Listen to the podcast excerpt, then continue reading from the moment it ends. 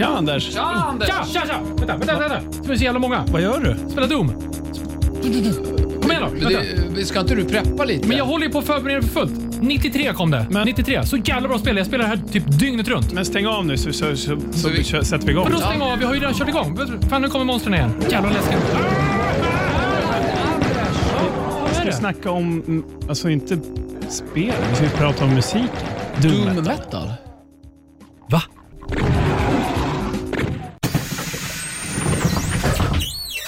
Välkommen längst bak i bussen. Ja, där sitter vi. Välkommen längst bak i linje 133. Det här är Rockhyllan med mig, Anders Hafslund. Danne McKenzie. Och pastor Andrea? Det är den 10 mars 2021 och eh, jag får helt enkelt ställa tillbaka min gamla PC.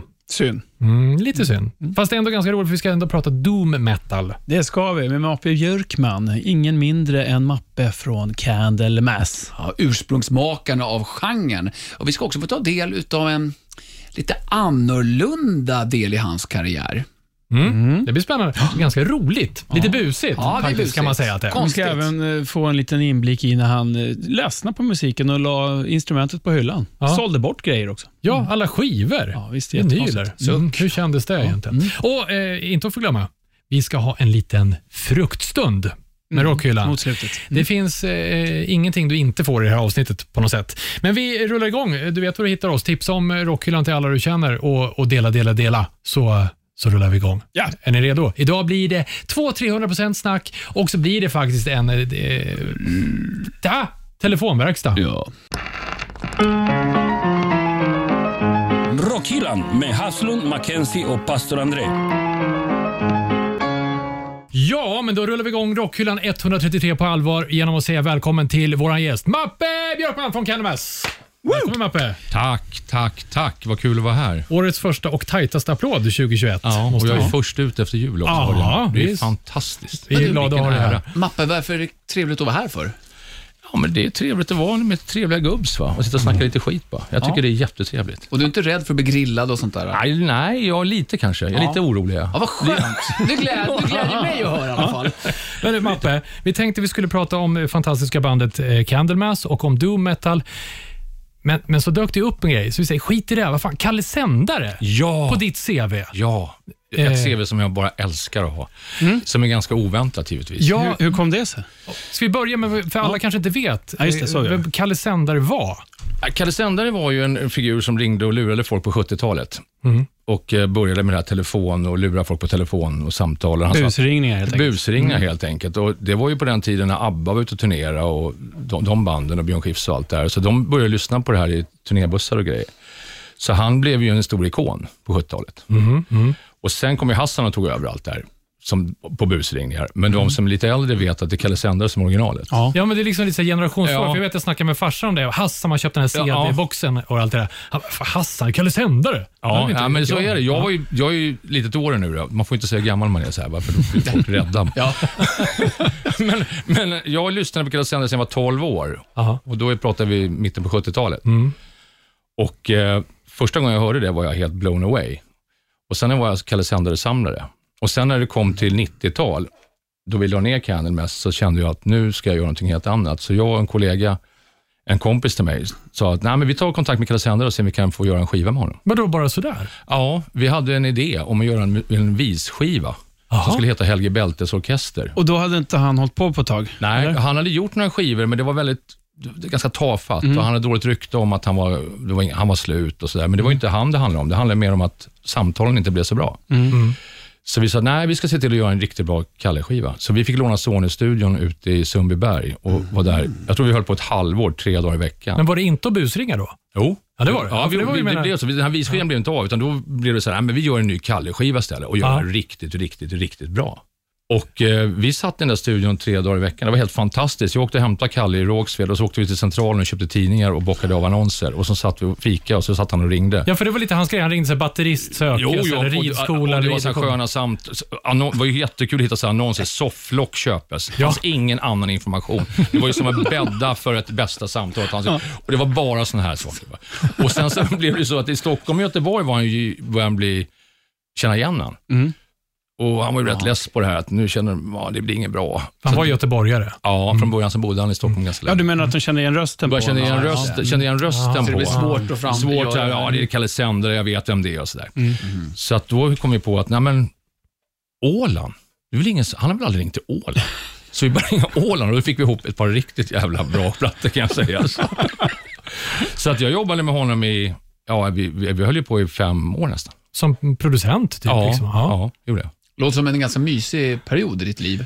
Ja, det var så himla skönt för att efter Candlemass hade slut, eller vi hade ju lagt ner Candlemass och då kände jag att jag vill inte spela, jag var trött på musik, jag var trött på gitarrer, jag var trött på allt sånt där. Så jag kände göra någonting annat. Så det här blev ju helt, helt nytt för mig. Men vem bekostade det här? Det var Sony från början. Men de trodde ju givetvis att det här kommer bli lika stort som Hassan. För Hassan var ju som störst då. Och vi sa att det kommer inte bli det. För Kalle Sändare, man- ungefär som att jämföra en bra jazzplatta med en hitlåt. En jazzplatta växer. En hitlåt är one day wonder. Liksom. Men för lyssnar man på Kalle Sändares grejer, det är typ så här sju minuters samtal och så tänker man på vad folk konsumerar idag. Det är ett klipp, det ska vara roligt i en minut. Det är Ja, som har, liksom, Ja, inom, inom tre sekunder måste Ja. man ha väl fått en Ja, hook. Liksom. ja men så är det. Och, och Kalle Sändare är ju fortfarande så att du måste lyssna på det flera gånger. Du hittar nya saker hela tiden i hans samtal. Det är som kvalitet.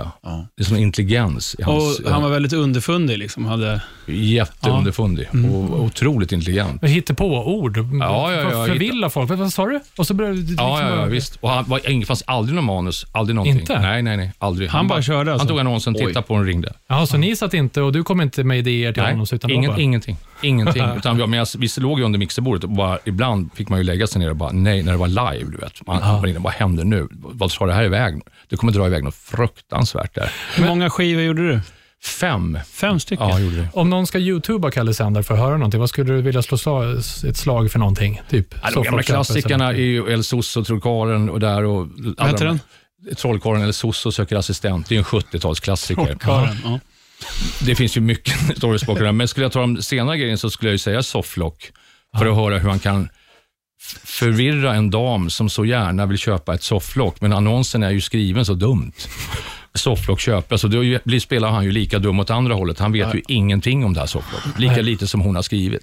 Så att hon vill ju bara bli av med han på slutet. Men han håller kvar henne så här. Det är fantastiskt. Men han, från, från, början skulle det göras en visskiva, säger du, så han var musiker också, eller? Ja, han var från början, eller han var en gammal basist i ett jazzband. Det var så det började. Och sen de, hade de hittat en, eller fick tag på någon liten kassettbandspelare. Det här är ju slutet på 60-talet vi pratar. Okej.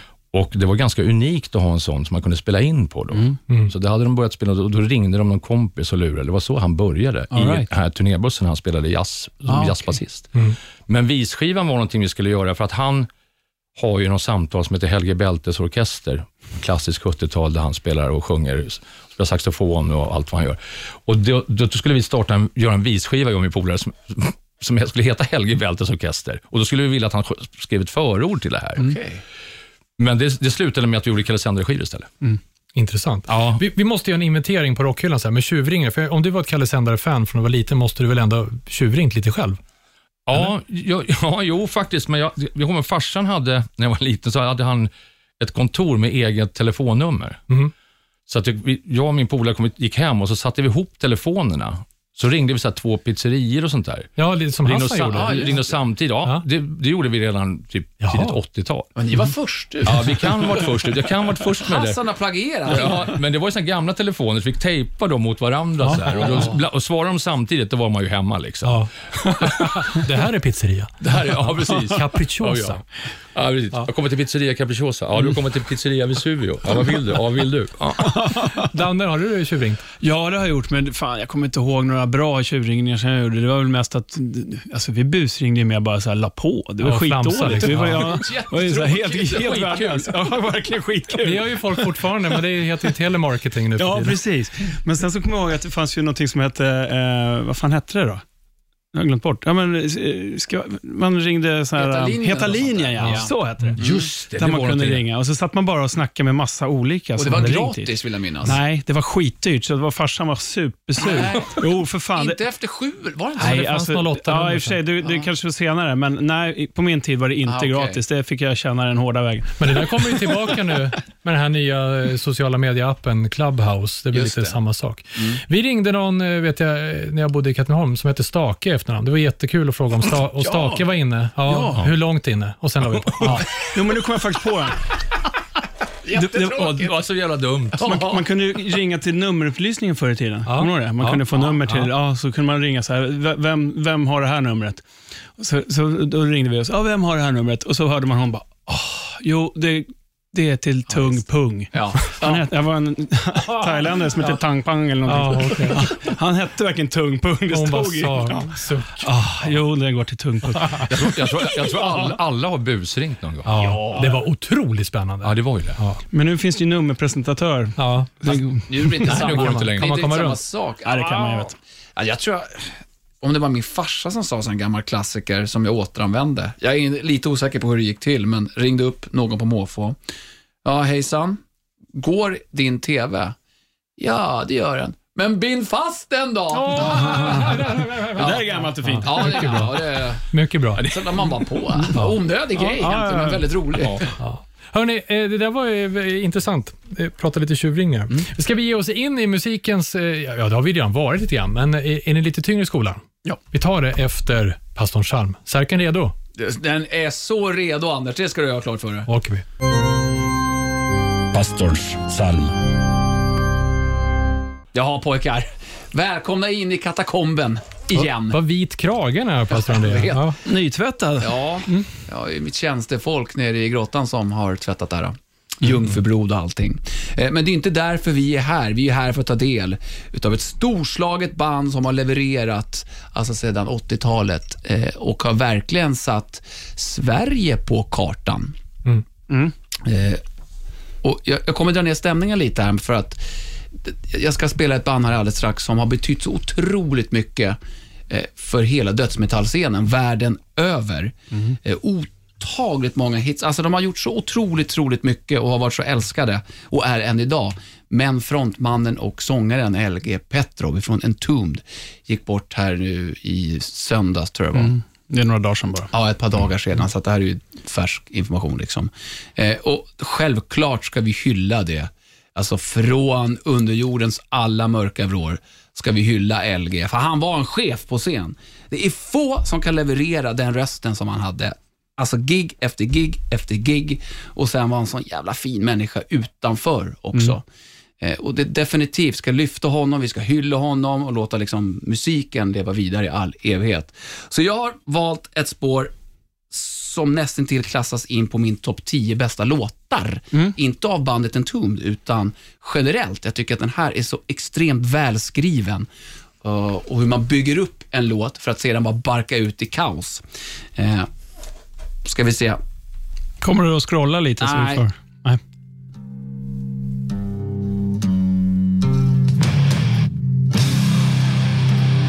Så här inleds Det är bra. första låten på skivan. Ah.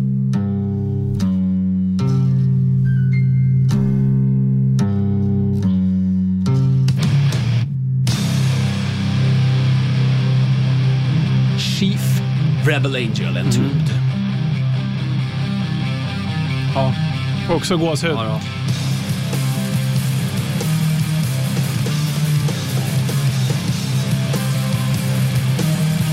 Ja. Vi sitter här och visar våra gåshudsarmar, jag och Mappen. Ja, håren står upp på er. Det är Vansinnigt bra. Ja. Det här riffet, det är så galet. Och så ner i tempo igen.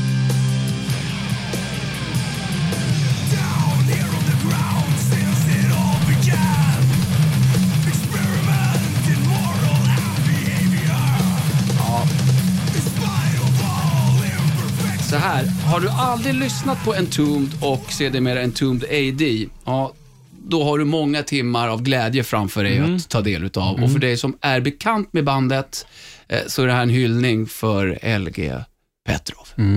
Men där, jag får bara säga en sak. Ja, absolut. Uff. Ja, jag fick gåshud. Ja, det är ju som Jobbigt. sagt supertråkigt att han dog Ja. på grund av cancer. Då, Cancer, ja, det. Men eh, den där låten körde de eh, på det här eh, Real, Unreal Estate, som det hette, när de körde på eh, Operan, Operan, här i precis, Stockholm. Ja, var du där då? Nej, jag var inte Nej, där. jag var ju det. Då startade de med den här Ja. låten också. Jävligt mäktigt. Alltså, det, Det det, häftigt gig. Jag, har bara sett det på, Ja. på YouTube. Liksom. Eh, det, Cool det kombo. Den, det är den som kom upp i huvudet på mig också Ja. nu när vi Ja. lyssnar på den här. Men alltså som chef, Mm. det är ju det som var så coolt med Jag känner inte honom personligen, vi var bekanta, men som chef på scen. Mm. Och sist jag såg det var i Barcelona sommaren 2019. Sen som jag såg en tomt AD då, då eh, senast med LG. Mappe, vad hade du för relation till LG och Entombed? Sådär. Ah, bra relation. Alltså, jag måste ju säga att det är ett av de coolaste svenska banden någonsin. Eh, vi har ju spelat mycket med dem och bra kompisar med dem. Och LG var ju, jag, jag tycker det var, det var, det var ju Sveriges svar på Lemmy lite grann. Mm. Om man ska se det till hur han Mm. Var på scen och han var ju alltid trevlig.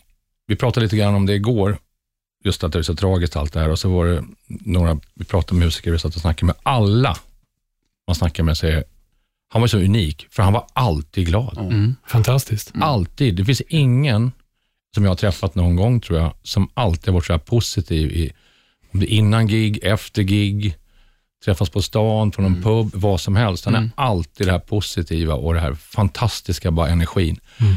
Går upp på scen med sina bira och stor jävla mugg vodka och bara levererar så bara folk bara dör, du vet. Mm. Nej, det är en jättestor förlust för svensk eh, hård, alltså metal, man ska, man ska man sätta dem i för genre. Alltså de, som du också säger, att de har ju verkligen gjort ett statement för Ja, ja. den musikgenren över hela världen. Eh, och sen har de haft sina olika konstellationer med Ja. en tom ID och allting, men det spelar ingen roll. De, de har gjort det så jäkla bra och jag tycker så jävla synd om alla runt omkring honom Ja. idag som Mm. faktiskt har jobbat med honom och byggt upp en tom igen eller vad, vad som Mm. helst. För att det är inte något en tom utan honom. Nej. Nej.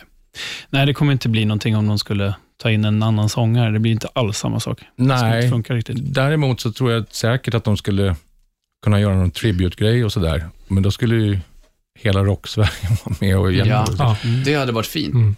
Ja, det, nu vet jag inte hur de resonerar, men, men alltså det är klart att det kommer bli någonting, någon sån sak, tror jag, Mm.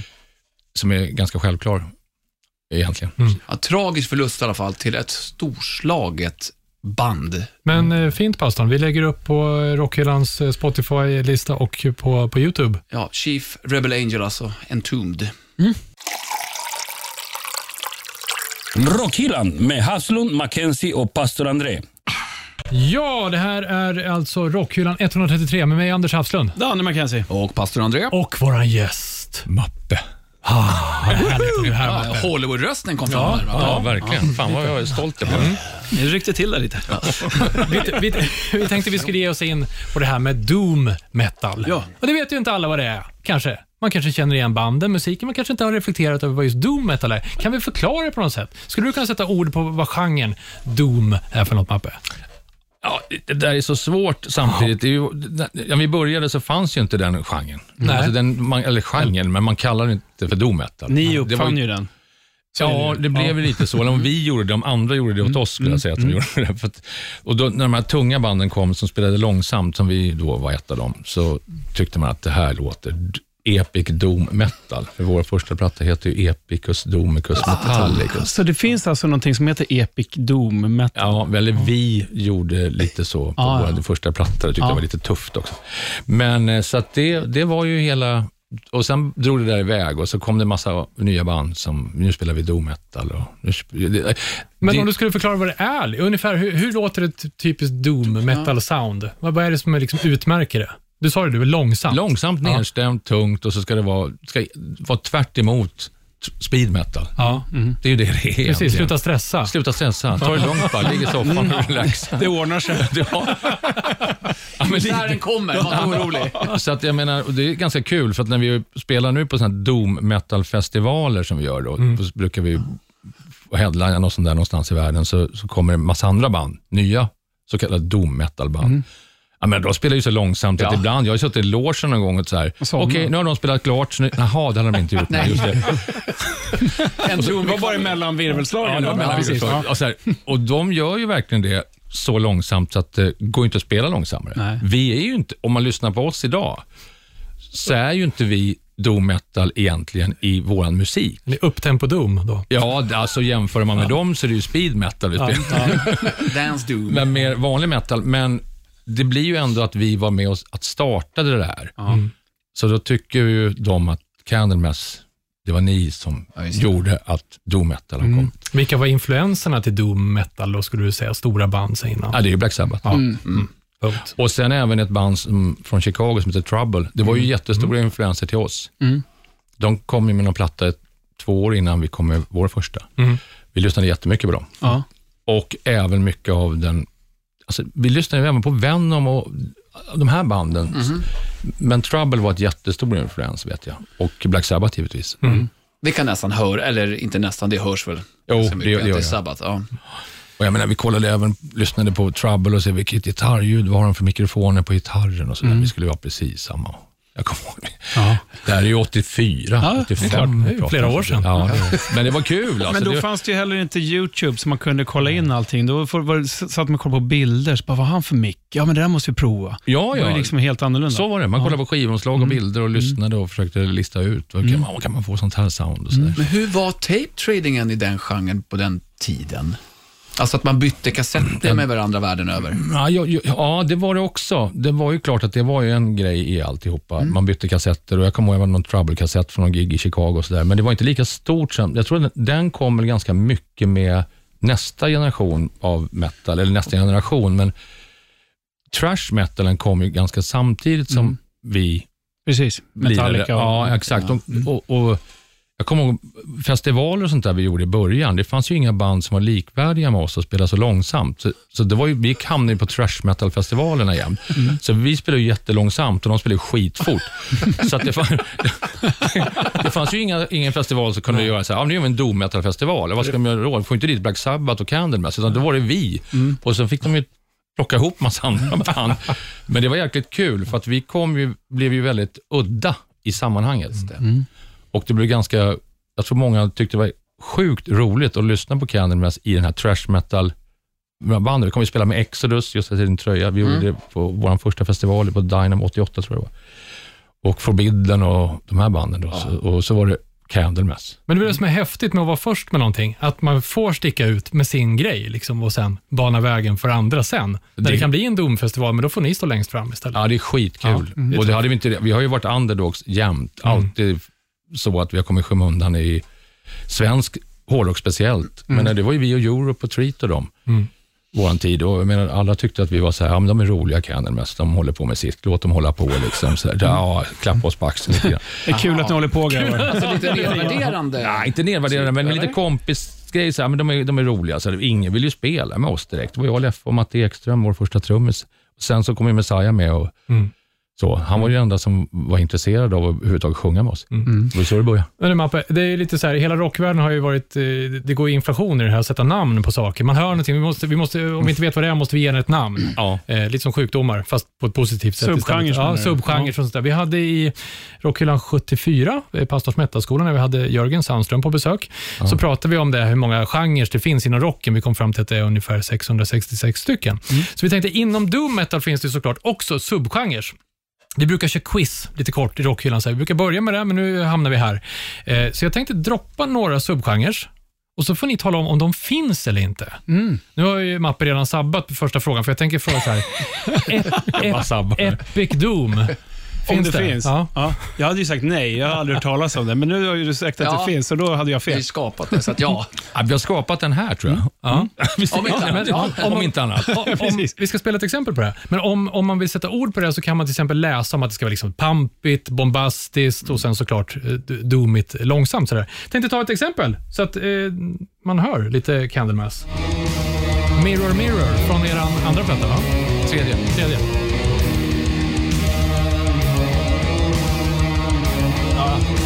Fan, det här är lyssnar så dubbel mycket på. Ja, det är dubbel. Ja, det är dubbel. Pampigt. Och så är Messiah på sång på den här. Ja. Ja, det låter inte som den domaren vi spelar med på de här festivalerna. Det var ju lite snabbare. Ja, ja. Vi ser om vi får lite sång också innan vi går vidare. Ja, ta en stund. Ja, vi får en, pass, en berömd pastornskrollning här. Gör det. Det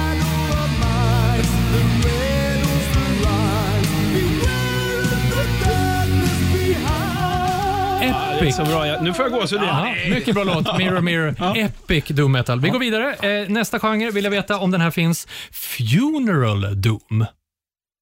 Ja, det måste finnas. Finns den? Det Sen- finns ju ett band som Ett, heter det. ett så- norskt band som heter Funeral. Ja, så Eller att hur? jag säger Som ja. spelar Doom. Ja, så jag säger ja. Men vänta, de, de spelar så här Beyond Doom va? Det- Ja, men inte lite mer, jag ska inte säga fel här, lite gott, Mm. God metal. ja. Men säger ni, finns, finns Ja, Funeral ja, Doom? ja, säger ni ja? Jag säger ja. Ja, men det finns. Och Det som eh, karaktäriserar den här är att det är lång, långsam Doom. Alltså det är långsam Doom, om okej. ni förstår vad jag menar. Ja, ja. Trummisen hinner gå och skära en ny skiva av tigerkakan mellan slagen. Eh, lite grann så. Och fokus på att skapa en känsla av tomhet och bedrövelse. Det låter härligt. det är, är ska få ett exempel på det här. Eh, Det är ett band som heter Mournful Congregation som kommer från Australien. Här går fan inte fort kan jag säga. Låten är så här 25 minuter också. Den är 20 minuter lång. Ja, klassiskt. Hade det varit ett punkband hade de rivit av den på 2.45. Och då hinner de bara med två verser och en refräng också. Ja. Därmed inte sagt att det är dåligt på något sätt. Nej, nej, nej. Det är bra. Jag tycker det är Man coolt. hinner kolla på klockan länge mellan slagen här. The Catechism of Depression heter det. Men lyssna, så det.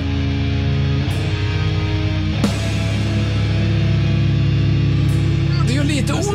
Man väntar ju. Som trummis är jag nästan så att jag skulle glömma bort vilken hand jag skulle använda. För att Ja. jag, jag slog på virveln just, eller ska jag köra... Hur var Ja, det? men det är svårt. Det är svårt att spela långsamt. Ja, det är skitsvårt. Men det är de här banden vi brukar spela med ibland på festivaler. Som jag sa, man sitter i logen och tror att man spelar klart. Ja. Jaha, nu är det våran tur. Nej, då- nu kommer den. Men innan du fortsätter Anders, Ja. är det svårt att vara musiker till det här? ja. Ja, men Eller vad menar du? Ja, för det, det, det händer ju inte så mycket. Alltså om det... Jo, Det ska både svänga också. Det, det får inte bli för statiskt. Nej. Vi, det är samma, vi skulle göra en skiva en gång, så skulle vi ha en producent och så, så sa han, "Men vi kör clicktrack. Nej, vi kör ingen alltså clicktrack. metronom. Ja, ja, Ja, det. ja, klick, ja, men vet du det. Så att du skulle, vilket man måste göra om man spelar in band som Slayer och Mm. lite snabbare band, annars blir det bara kaos. Ja, de har nog i och för sig inte haft, för Dave Lombardi är en... Ja, eh, Ja, men, Ja, men, då ska du ja. spela lite snabbare Ja. och så ska du, måste du ha det, annars blir det kaos. Mm. Men eh, det gick åt helvete. Det lät ju som jävla... Det var ju så statiskt Candlemass, så det funkar inte. Ah, Okej. Vi skulle aldrig kunna spela in alltså, på det sättet. Ja. Utan det måste det kan- svänga, det Ja. måste släpa, det, måste, det finns. Det, det är, Det är ganska, känsla vi pratar det är om, känsla. kemin där. Det är Ja. ganska svårt faktiskt. Det är Ja, skitsvårt, så att, absolut. Ja, då är det jag ja, verkligen. ja, det är jag. Ja. Det är svårt att spela sånt här. Och man måste ju, som du säger, få det att svänga trots att det liksom är så långsamt. Mhm. Och, att Alla måste ju vara med och slå precis samtidigt, Ja, annars så blir det kaka bara. Ja. Men eh, Janne Lind, eran trummis, är ju mäktig på att spela så här långsamt. Jag tycker det är skitsvårt. Ja, du känner hur han jätteväl, du jobbar ju även, Mm. hjälper ju oss med Ja. trummor och sånt där, men när han, vi ska spela in. Och du Mm. vet ju, han har ju varit med länge och det tar ju ett tag att lära sig det där också. Mm. Alltså, det är ju samma som när vi spelar, vi måste ju hänga lite på, vi, när vi spelar in så vill det så här, nu får du vänta lite, en millisekund på varje virvelslag Mm. när du tar nästa ton. Mm. Annars, är, det- och det är så det funkar. Mm. Annars så, står, kä- så känns det som att ni välter, liksom. Ja, om ni inte är med Nej, honom. ja. precis. Mm. Ja, men det är en konst. Mm, det är en Ja. konst. Eh, Funeral Doom finns. Ja, Nästa bra. genre. Nästa. Wedding Doom. nej den tar, säger jag nej till. Ja, Den det, har du hittat på, Anders. ja, den har, Okej. den har, du hittat Bra. fågeln. Ni funderar inte ens. Nej, det det är mycket riktigt. Den finns inte. Eh, det gör den inte. Eh, vi tar en till då. Stoner Doom. Ja, den tror jag ja, finns. det tror jag också. Jag tror faktiskt jag Mm. med. Ja, det gör den faktiskt. Ja. Och den är ju fuzzig.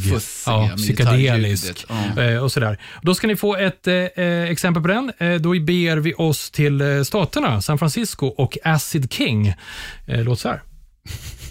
Acid King, bra namn. Jag fussar det så att öronhåren Fast- krullar sig. Ja. Namnet antyder ju på vad det är också.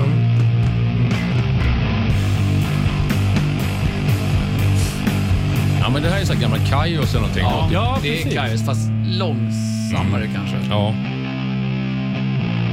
Så visst finns det skillnader? Oh ja. Såklart, Oh ja. även i samma genre. Men långsamt fortfarande temat. Men det är lite, förlåt, alltså Sleep finns det ju ett band som jag gillar. men De borde ju, det, det är nog Stone. ja, men det skulle jag så säga. Doom, ja. Mm. Eh, Men vi tar den sista då innan vi rullar vidare. Och eh, Dolly Doom. Som är Jag tar bort- fåret.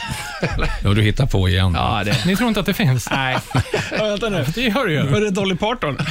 Nej, utan här är alltså det är färgglada peruker. Det skapar panik hos den gemene rocken eftersom det frambringar ofrivilliga höftrörelser. Eh, Och så, och så är det så hårt så man har liksom gått runt så att det blir, det blir liksom otäckt eh, på, andra, på andra håll. Det låter så här. De spelar bara Dolly Style-covers. Eh, Så här har vi alltså Dolly Doom. Ja, vi stänger av den så innan ni går härifrån. Fan, jag måste presentera för Leffe sen, nya plattan. Anders. Får han lite att tänka på. Du får inte titta på egna sådär. Jo, men jag ville ju se om ni hade koll. Det hade ni ju. Ja, det där var, det var, det var bra. Men det skulle, alltså, det skulle ju kunna vara så här japanskt Ja. baby metal-feeling på det. Alltså, ja. Dolly Doom. In, innan vi kastar in våra musiktips, eh, Mappe. Vi vill höra lite grann del ett av Candlemass. Ni drog igång eh, på 80-talet. Eh, 80, vad sa du? 85. 85. Mm.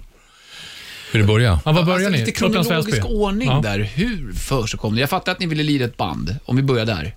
Ja, Jag fick kontakt via trummisen då som var med och spelade med Leffe. Då, Leffe har ju ett band tidigare, som- eller hade ett band som heter Nemesis. Och jag kom ju från ett band som hette ATC tidigare. På 83-84. Gjorde en skiva på Vertigo. Och eh, sen så kände jag att det här vill inte jag hålla på med. Den musiken. Så träffade jag Matte Ekström och sa, men jag har en polare som står och jammar lite i en replokal ute i Upplands Väsby. Vi kör bara en massa riff och det är tungt och högt och bra. Ja, men jag åker dit där och jag tyckte det var helt fantastiskt. Jag har aldrig hört något liknande. Så, så började vi och, då skickade vi in en demo till Black Dragon, då, skiv, första skivbolaget. Och vi hade, alltså vi hade inte låtar så det räckte till en skiva. Vi stod och repade en harva, vi hade ingen sångare. Vi var jag, Leffe och Mats och vi stod och harvade de här låtarna då, som är från första plattan. Och så tänkte vi, nu måste vi få ihop det här. Och vi hade en låt kvar och du vet, det var på den tiden vinyl och kassetter skulle stämma med tider och det skulle vara exakt. Annars, ah, hur ska vi få ihop det här? Och så ringer Leffe mig, kommer jag ihåg, och säger, Mappe jag har ett riff. Så vi kan komma upp i replokalen, vi måste pröva det. Och det var i sista sekund. Det är skitsimpelt. Det blir fem minuter låt, det är bara vers och refräng. Det är, det, det är världens tyngsta riff. Men vi kör det, det får bli en utfyllnad. Och det var Solitude. Och öppning av plattan. Och det bara, okej, vi kör på det här. Och den blev en jävla klassiker. Liksom. Och så började, men sen körde vi vidare och sen hörde Messiah av sig och tyckte, hade hört första plattan och sådär. Och Johan som sjöng på första plattan, han var ju bara inlånad. Han kom ju bara in för att vara schysst och sjunga. Liksom. Det var ingen som ville vara med oss. Ingen ville spela med Candlemass. Nej, nej, nej, nej. nej. Det var ju det bandet man trodde minst på. ja, vi kan precis- Men vad hade Messiah fått tag i er då? Eller hur hade han Ja, men han, han hade hört första plattan av, någonstans och så hörde han bara av sig. Jag ska vara med i ert band. Mm. Så jag kommer ihåg att Leffe berättade, han hade suttit med sin styvmor tror jag, satt och höll i någon gitarr och så satt han och sjöng Solitude i telefon till Leffe och Leffe sa, det är, fan, det är, det är någon galning som har ringt här. Som kommer. Ja, men ta hit han till Stockholm då, vill han sjunga med oss så blir det kanon. Och på den vägen var det. Vart var han ifrån? Blekinge. Blekinge. Bodde han då tror jag, Skåne någonstans. Ja, nej, eller, ja, någonstans där nere. Så han flyttade upp till Stockholm? Ja. Jag har läst en intervju om det i Sweden Rock Magazine eller Close-Up. Jag är lite osäker på att exakt sådär som du beskrev det. Sen hade han bara kommit upp en dag med bilen och så hade han typ fem ägodelar med sig. Så bara, ja, ska vi börja då? Ja. Så då jag är med i bandet. Jag tror han bodde hos mig lite grann också. Han, han- kom bara rakt upp. Han hade med sig en stor likkista. Ja, ja, just det. Ja, som stod, stod i replokalen hela tiden. Det finns som bilder på oss i den där jävla likkistan. But han why? Nej, det är någonting han hade hemma som han hade snickrat ihop. Ja, det är hårt, det får man ge honom. Ja, Och så hade han munkkåpan redan då? ja för fan. Ja, ja. Ja, Den hade han. vad härligt. Hur länge eh, höll ni på eh, fram till 90 sen? Ja, vi höll på. Vi bytte ju sångare där. Thomas Wikström kom in och gjorde en platta och sen så den sista då, 93, 92. Sen bröt vi upp faktiskt. Varför? Det blev lite olika, vi var, inte ovänner på något sätt. Var, vi, var, vi var trötta på det. Mm. Jag tror inte vi var lämnade för att turnera och sådär, utan det var fanns inga pengar och det var, det var mycket olika anledningar. Men sen så, så skulle vi göra återföreningen då, 00. Mm. Och det var ju egentligen bara de, de, jag, tror, jag tror det var så här, de remasterade alla CD-skivorna då till nya, så, så skulle vi promota dem. Och det var Sweden Rock som hörde av sig och ville ha oss där. Och då sa vi, ja men vi kör Sweden Rock och sen får det vara bra.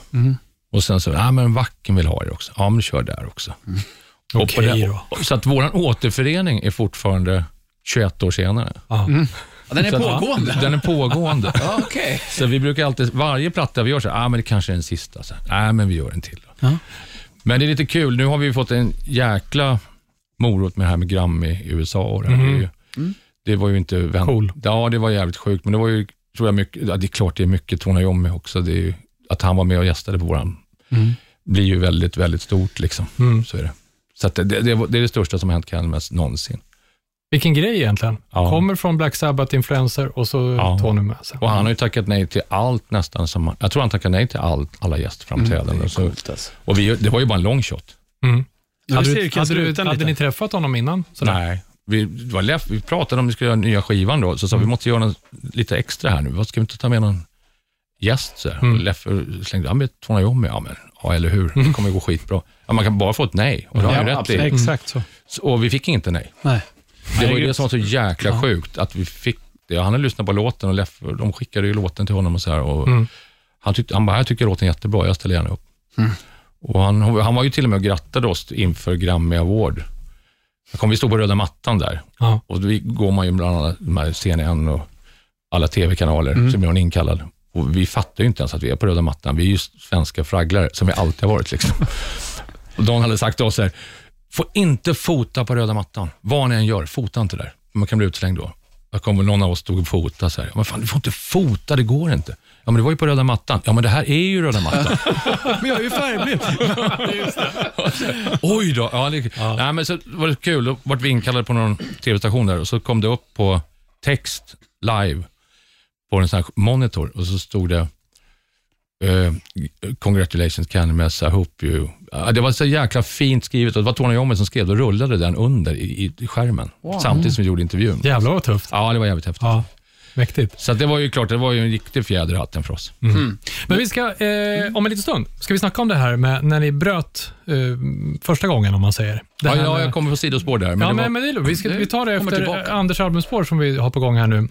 Mm. Eh, ska vi snacka lite grann om att lägga musiken lite på hyllan. Sälja ifrån skivsamlingar och gitarrer ja, och sånt där. ja, ja, precis. Mm. Vi, Ja, vi, de tar här, oss, ång, de här ång, ångestgrejerna. vi tar oss in bland lite ångest. Det har varit lite för glatt en stund. lite. Nu ska, ja, nu ska vi eh, strö salt. Eh, vi tar det efter albumspåret. Ja. Anders albumspår. Hör ni mina herrar, eh, jag tänkte vi skulle göra en eh, liten eh, lek. Vart är vi på väg?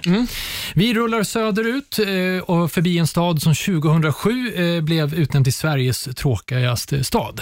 Det måste vara Malmköping. Här, här tar man inte bort, där tar man den. 2013 eh, kom vi på eh, ja, sjunde plats i Sveriges fulaste stad också.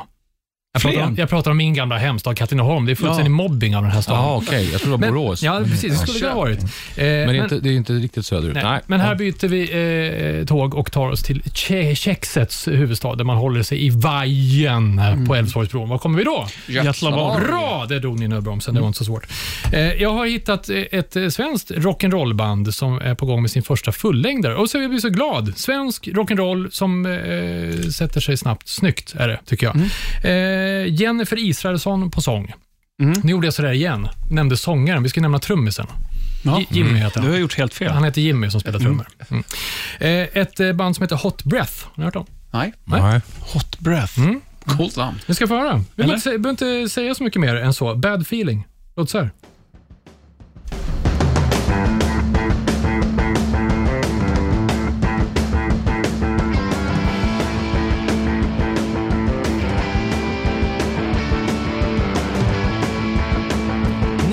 April så kommer plattan Rubbery Lips. Party rock'n'roll. eller?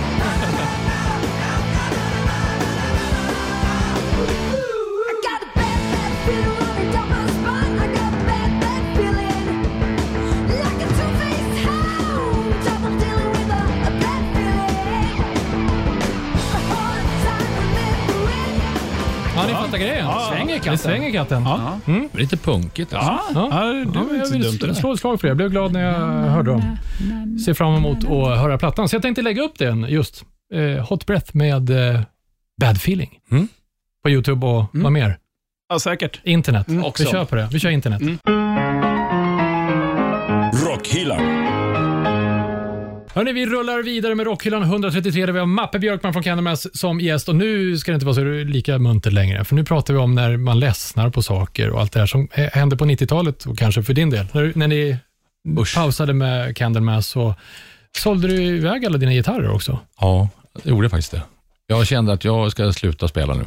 Mm. Och eh, ena gitarren fick jag ju tillbaka när jag fyllde 40. Leffe var ju så snäll och hade fixat tillbaka den. Ja, det är ju riktig kompis när man gör Ja, det är så. fan kärlek. Vadå fixa tillbaka den? Vänta, jag, jag, jag summerar lite här. Du var trött på musiken. Candlemass har lagt hyllorna, Ja. i alla fall då tillfälligt, Ja, på hyllan. Och du precis. kände bara, bort med skiten. Ja. Så du sålde alla gitarrer du Ja. hade alltså? Ja, jag hade ju inte så jävla många. Nej. Men jag hade ju en, den här tidiga Busy Richen som jag körde från början i Candlemass, som är med på alla bilder och sådär. Så Men Mappe, det är ju en kompis, det är ju en familjemedlem, det är ju en del av din kropp. ja, Ja, men ibland så gillar man inte sin kompis. Nej, Nej, jag vet hur du det, känner, var, Danne. det var som att skilja sig lite grann. med. Jag skilde mig kan man Ja, säga. ja, men vad, Från mina gitarrer istället för frun. Va? ja. Var, var Nej, det inte svårt då? Och så, Ja, men det är klart att det var ju skit. Då tänkte jag inte på det. Sen kom den här Kalle Sändare-grejen in och jag hade ett nytt liv och jag kände att jag det här, det, Men sen kom återföreningen. Vad fan ska jag spela på då? jag måste ju bara sätta mig och lira igen nu. ja, ja. Men, men vadå, så Leif Edling, alltså basisten och eh, en utav grundarna av Ja, min vapendragare sedan Ja. början. Liksom. Han, nej, han, hade, han hade bestämt sig när jag fyllde 40 att de hade hittat den där gitarren. Av någon, den hade gått, jag tror det var två, jag kommer inte ihåg, men typ två, tre stycken som hade köpt den vidare eller sålt den till varandra. Så Då hade han hittat den och- hos någon och, researchat det här. Hur länge hade du hållit upp då? Hur länge hade du varit borta från din ägo, gitarren? Ja, det, jag fick ju den 2004 då. Mm. Så det var tio år? Ja, Oj, oj, oj. ja oj. 10 bast. Wow. Och då, kom han, då hade vi en fest faktiskt på Bröderna Olsson i källaren. Det var en överraskningsgrej för mig. Och då kommer Leffe och de andra bandmedlemmarna, eller de som hade fixat det då, med ett case. Och så låg den i mitt gamla originalcase också.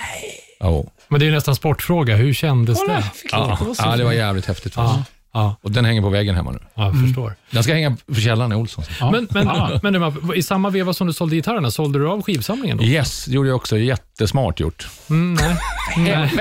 nej. Obs! Ironi, obs! Ironi. Nej, men alltså vad fan. Vet du, det- jag, är, jag är inte ensam där kan jag säga. Vet, du, när CDn kom, då var det så här, det här skiten ska ut, ta bara massa plats. Nej. Fy fan, men Ja, bort visst. med skiten. Och vet, man tittar på såna grejer man hade. Ja. Man sålde en hel skivsamling för typ 500 spänn. Bara, ta Ja, skiten. du sålde liksom på, Ja, på alltså istället, för, bunt. istället för att åka till container med skiten så fick de köpa det. Ja, ja. Och det var ju många som gjorde det. Ja. Ja, det var ju ändå bra tycker jag, att någon annan fick ta hand om det istället för att du slängde skiten. för det var ju många som har gjort. Det är många som har Ja. gjort. Många som har hittat det i förråd och Ja, skit. ja, Men visst. det är ju jävligt kul om de ska börja köpa tillbaka den. Det är ju jättebilligt när man för tre år sedan fick tillbaka vinylintresset. Bara, oj, nu är det inget roligt längre. Är, är, det några, är det några av de där skivorna i din gamla samling som sticker ut som du ångrar extra mycket att du sålde? Ja, många. Ja. Det var ett snabbt svar också. Okej. Vill du, eller vill du kanske inte tala om det? Jo, någon. Jag kan ju nämna en Ja, gör bara. det. Det är ju första Motley Crue på Leather Records.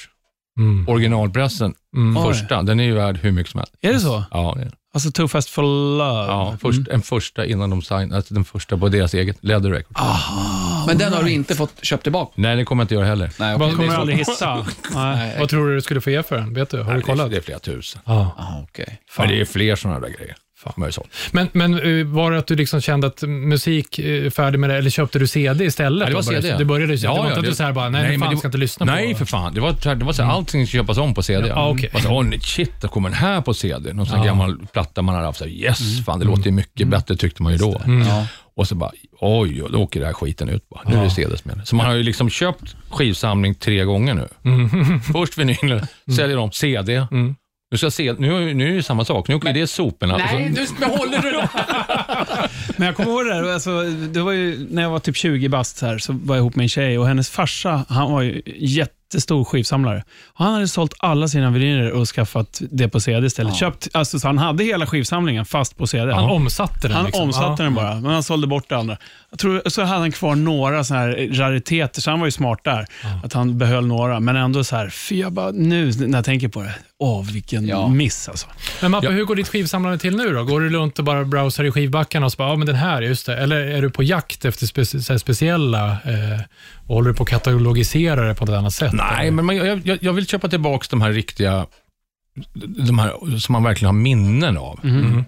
Jag behöver inte ha hela samlingen. Jag behöver inte ha Det är klart det är skitkul av första sabbat på originalpressen, men det kostar ju 6-7 tusen att ha den. Men ja, man försöker ju ändå hitta så bra pressar på vinyl som möjligt, men man är ju inte där ekonomiskt så att man kan gå och köpa alla de där. Va? Nej.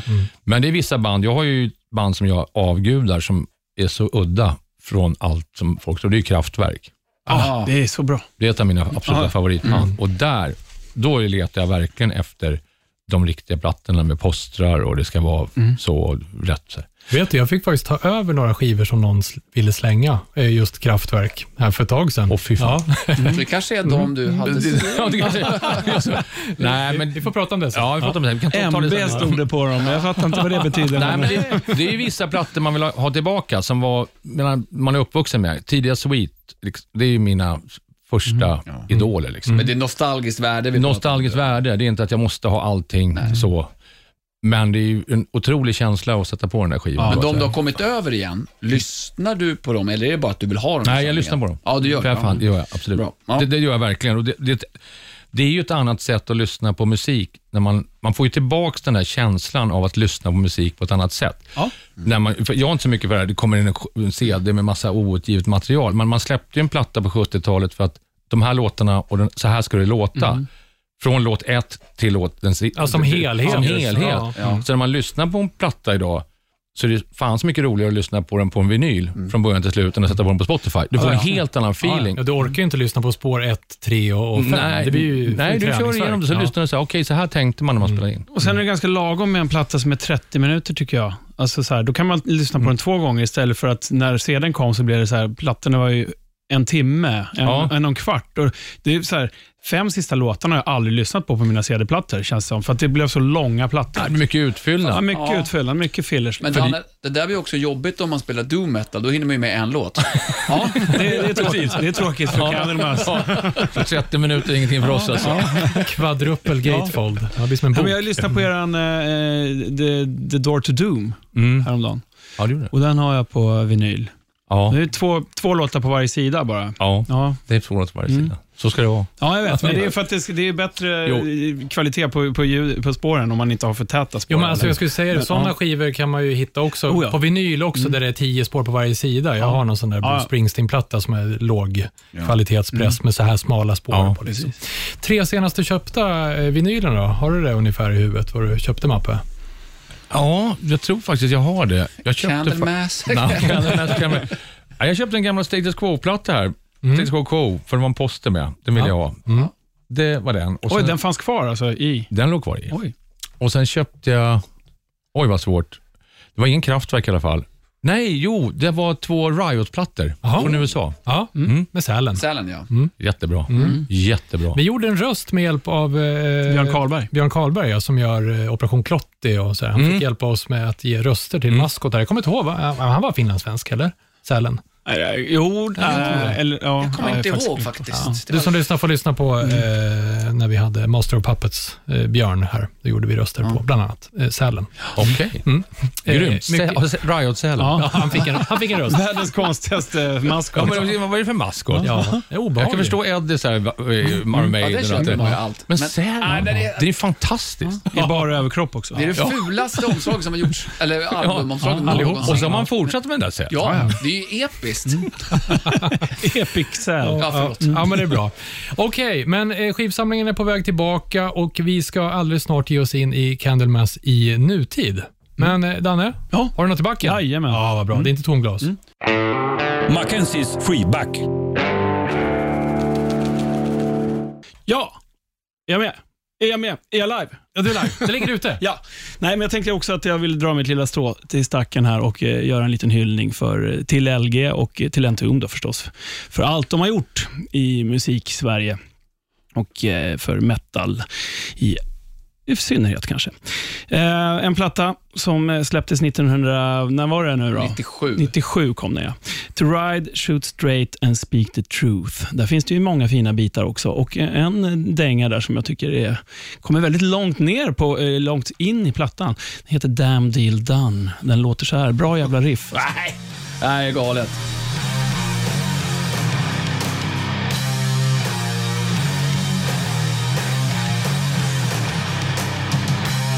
Jävla bra. Nej, som fan. Vidrigt bra. Ja, det är gåshud.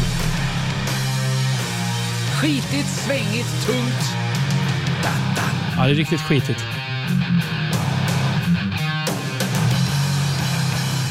Så jävla bra producerat Ja. också.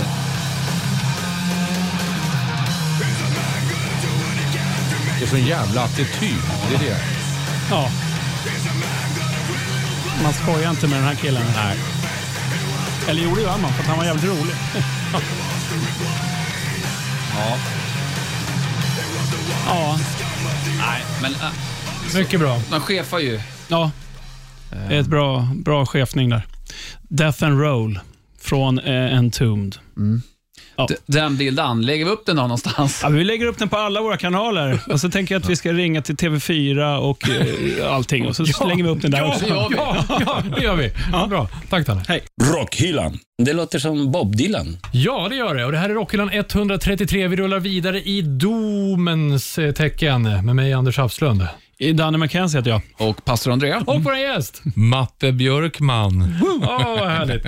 Vi pratade ju om det här med att ångra eh, saker. Vi ställde ju en fråga på Rockhyllans Instagram och Facebook vad du som lyssnar har ångrat att du sålt. Vi har eh, bland annat Thomas Gustafsson som ångrar en gammal go-kart som han har sålt. Ja, det förstår jag. Det är tufft. Ja, Sälj- fan, det kanske är svårt att köpa tillbaka. Ja, det är bra. och Sälj aldrig go-kart. Nej, go-kart är jävligt roligt. Ja, det är Jag förstår det Thomas. Fortsätt skriva in det på Facebook och Instagram. Vi ska eh, hålla oss lite grann i nutid nu och Candlemass. Va? Just det. Ja, alltså, vi har ju en pandemi och hur ser läget ut egentligen för Candlemass? Låt oss säga att imorgon så är pandemin helt borta. Vad händer då? Ja, men då kommer vi ut och spela igen. Okej. Vi hade ju The Curse of Calman som vi kallades för, kallar grejen för jämt när vi gör någonting riktigt bra. När det går riktigt bra för oss. Vilket det gjorde när vi var på Grammy i USA. Det var ju en jättestor grej. Mm. Och då hade vi ju skitbra gig framför oss. Vad hände då? Pandemin. Vad fan. Curse of Cannabis. Okej. Igen. Same, same. Nej, men det- de blir ju uppskjutna giggen då.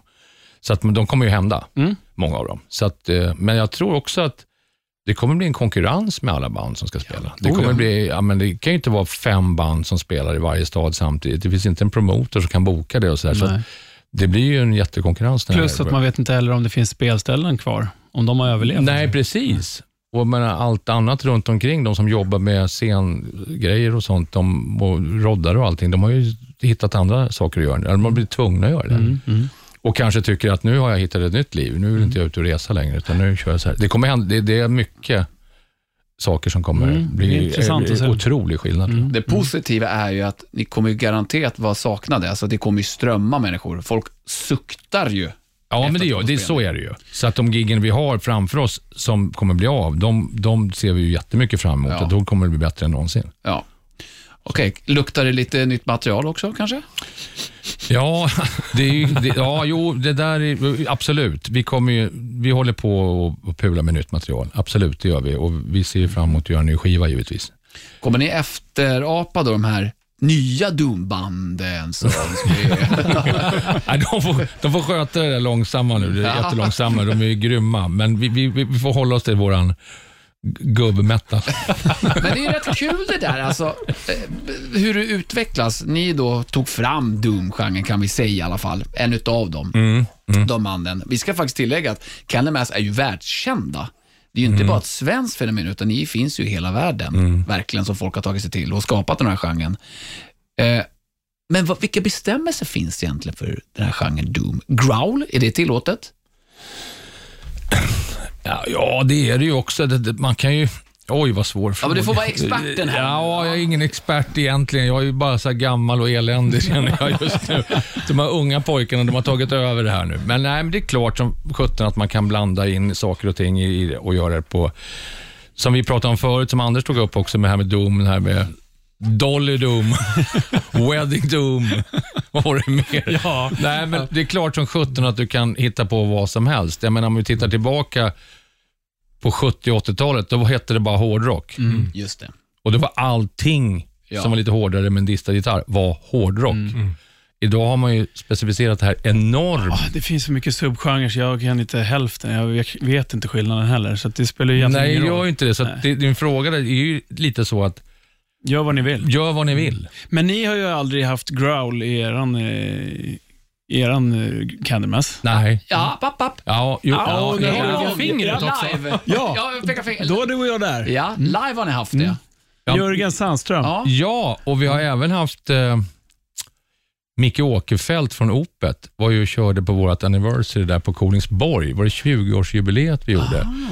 Då tror jag han körde, jag kommer inte ihåg vilken låt det var, men då, Men då hade ni 20-årsjubileum f- som Candlemass eller för någon platta? nej, som Candlemass. Det var ju då vi hade en massa gästsångare och sånt. Precis, men ni hade ju på The, Base Base här också. Ja, Medis. det har vi också haft. Och då var det Jörgen Sands. Ancient Dreams eller var det, Ja, det måste- Nightfall? Nej, Ancient, Ancient Dreams var det. Dreams. Ancient 25 år eller Så var det, någonting. ja, så var det. Och då var ju Jörgen Sandström, Uppe på och scen och growla. Stämmer, du har rätt. Ja. Jag glömmer. och jag, jag och pastorn var ju hemma hos Jörgen, han bodde ju granne med mig typ. Mm. Så att vi var ju hemma på förfest innan. Och han hade inte sagt någonting. Nej. Och Sen så var min fru med och hon hade inte sagt någonting för hon var med och dansade. Pepper. Just det, Ja. just Så båda de sitter där och säger ingenting. Och, bara så här.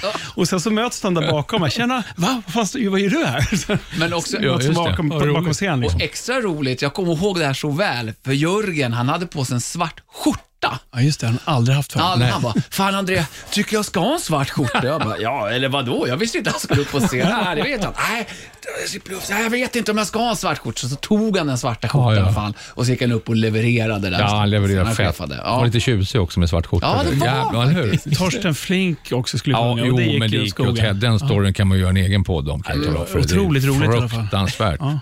Ja. Fruktansvärt. Ja, det var- det var, men det var roligt. Det var kul. Det var bra gig i alla fall. Mm, det var det. Ja. Men jag tänker så här, i och med att det är lite så, just Doom är ju väldigt svårt att bedöma. Vad Mm. är Doom? I alla fall i min egen synvinkel, dödsmetall och black metal, det kan jag höra alltså, skillnaden direkt. Mm. Men Doom har jag försökt att grotta mig ner i och med att du kommer hit. Mm. Vad är Doom? Hur låter Doom? Alltså, det har varit väldigt vad- svårt, Vad tycker tycker du är svårt då? Vad Doom är. Här ska ni få några exempel på. Okej. Jag ska bara säga så här. Tycker ni att det här är Doom? För det är nämligen de kategoriseras som Ah, Doom. okej. Och i min bok så är det lite knivigt. Men det är fussigt.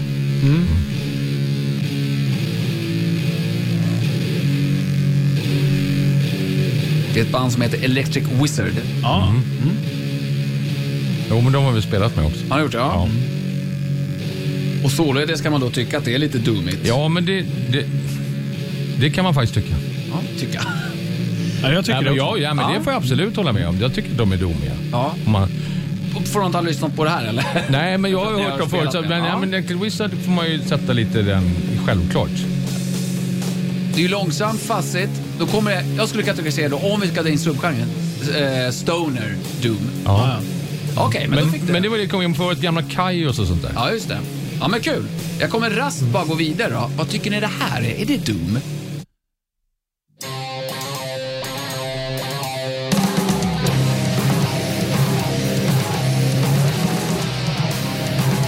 Jag skulle inte säga det. Spontant, Anders? Nej, jag vet inte. Inte vad jag eh, skulle tro. Eh, Det går Nej. alldeles för fort. Ja. Ja, precis. Eh, till bandets försvar. Det är ju så- trash va? Det här. Nedstämt. Ja. Eh, till bandets försvar, alla plattor låter ju inte så här, så att det är Nej. fel att säga att ett band behöver vara Doom, precis som ni. Det här är Katatonia. Många anses vara Doom. Vi hoppar vidare då. Det här är annat engel eller brittiskt band. Eh, Här får man inte vara för glad, det kan jag säga. Vad var det, den beskrivningen du sa, Anders? Eh, Funeral Doom. Om Funeral Doom Ja. skapar en eh, känsla av tomhet och bedrövelse. Men det är rätt skönt att vi, man hör nu när vi lyssnar på olika sådana här... Så fort vi bara hör gitarren Ja, så säger så här, är Doom? Nej. Eller Doom? Ja. ja. Är du med? Ja. Det här låter ju Doom. Det tycker jag också. Det är Doom. Det är klart det gör. Och det är bara gitarren vi hör. Ja. Vi har ju inte hört någonting av det Nej. andra. Men lite, så, lite melankoliskt. Det är My Dying Bride. Men, men lite som vi har snackat om eh, också, det här svåra är att det är väl inte s- långt ifrån alla band som gör musik för att låta som en genre, utan man gör sen- musiken för att vi är Candlemass. Och Och vem är det som kategoriserar? Ja, exakt. Alltså, det gör man väl själv egentligen. Jo, alltså, så är det. Ja. För min del, jag- Katatonia har jag nog aldrig hört att de kallas för Doom. Nej, jag, jag, jag tycker inte alls Vad läste du det då? Eller? Va? Nej, men det tänkte- står på internet. Ja, det stod på int- intranätet. Inte. Ja. Mappe, innan vi eh, rundar av. Nej, vi måste bara avsluta. Ja. Vi säger det att man kategoriserar det själv. Alltså förstå sig på det finns det i alla ö, jämt. Mm. Så vad vi tycker är dum, det är ju dum. Eller hur? Ja. Det man själv tycker är dumt. Ja, Ja. det är dumt. Nu får du gå vidare. Innan vi, eh, vi börjar ju faktiskt närma oss eh, slutet på ett fantastiskt Rockhyllan 133. Men eh, vi vet att du har med dig ett musiktips också, Mappe. Ja, jag tänkte vi skulle lyssna då på vad Candlemass var influerade från från början. Som Ja. jag tycker, som i alla fall jag, när jag lyssnade hemma hos Leffe och tyckte att det här, så här vill jag spela. Det här vill jag lira. Och det är Trouble från första plattan som heter The Tempter. Kommer man höra Candlemass här, menar du? Jag tycker man hör mycket Ja. Candlemass. I alla fall, ja, tycker jag. Jag tror jag kommer göra en patenterad scrollning här, för jag vet att det är lite skönt intro. Ja, visst. Eller hur? Ja, ja, ja. Här satt vi och lyssnade på gitarrljud och grejer. Att det här, så här ska det låta. Jag kommer ihåg att vi satt hemma i Leffes lägenhet. Bara, Åh shit, fy fan. Vad har de... Ja, det är coolt. Fan, är det Gamla goda minnen där. som Ja, främt. Bleeding Baroness? Nej. Jo. E-låt.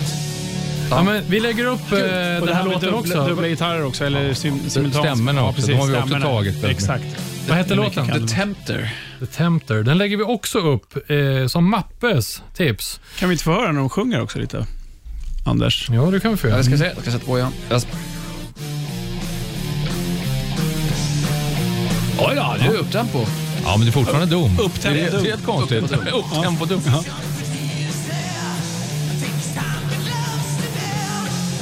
Fast det här är väldigt mycket. Ja, det är mycket... Det är, det är, mycket coolt. Det är sjukt coola minnen tycker jag, för mig. Sen när vi började. Kul. Eh, Trouble lägger vi alltså upp. Eh, The Tempter. Jag måste bara fråga en sak, Mappe. Käkar du den där apelsinen med skalet också på? Ja. Ja, det gör det? Ja. Ja, jag har suttit och funderat här ett Ja, tag. det är så jävla bra mycket C-vitamin. Ja, okej. Det är mest C-vitamin i skalet. Jaha, Men tvättar du skalet då eller? Va? Du tvättar skalet? Ja, det är klart det tvättar. Ja. Bra, då fick vi ett matlagningstips också. Ät, ät apelsinen som den är. Och i- Istället för att bara krama sönder Ja, den. ja, det. Verkligen. Ja, apelsiner är ju väldigt eh, mätta. Jävla bra avslutning faktiskt. Pastorn, nu när vi har haft fruktstund också här på... Eh, på Och vår är tid- fulladdad av Ja. endorfiner och då C-vitaminer. Ja, hur slutar vi rockhyllan? Ja, alltså så här. Det är ju väldigt svårt att avsluta det här eh, avsnittet eh, som vi brukar göra, Mappe. Eh, För Vi att måste göra det. vi är i en genre som inte uttrycker den här typen av känslor. Men vi gör det ändå. Vi kommer avsluta detta avsnitt, Doom-avsnittet, med ett hedligt gammalt glatt och käckt power metal-skrik. Ja, du är med, så jag räknar ner. Tre, två, ett. Den du, den du, den du. Rockhyllan med Haslund, Mackenzie och pastor André.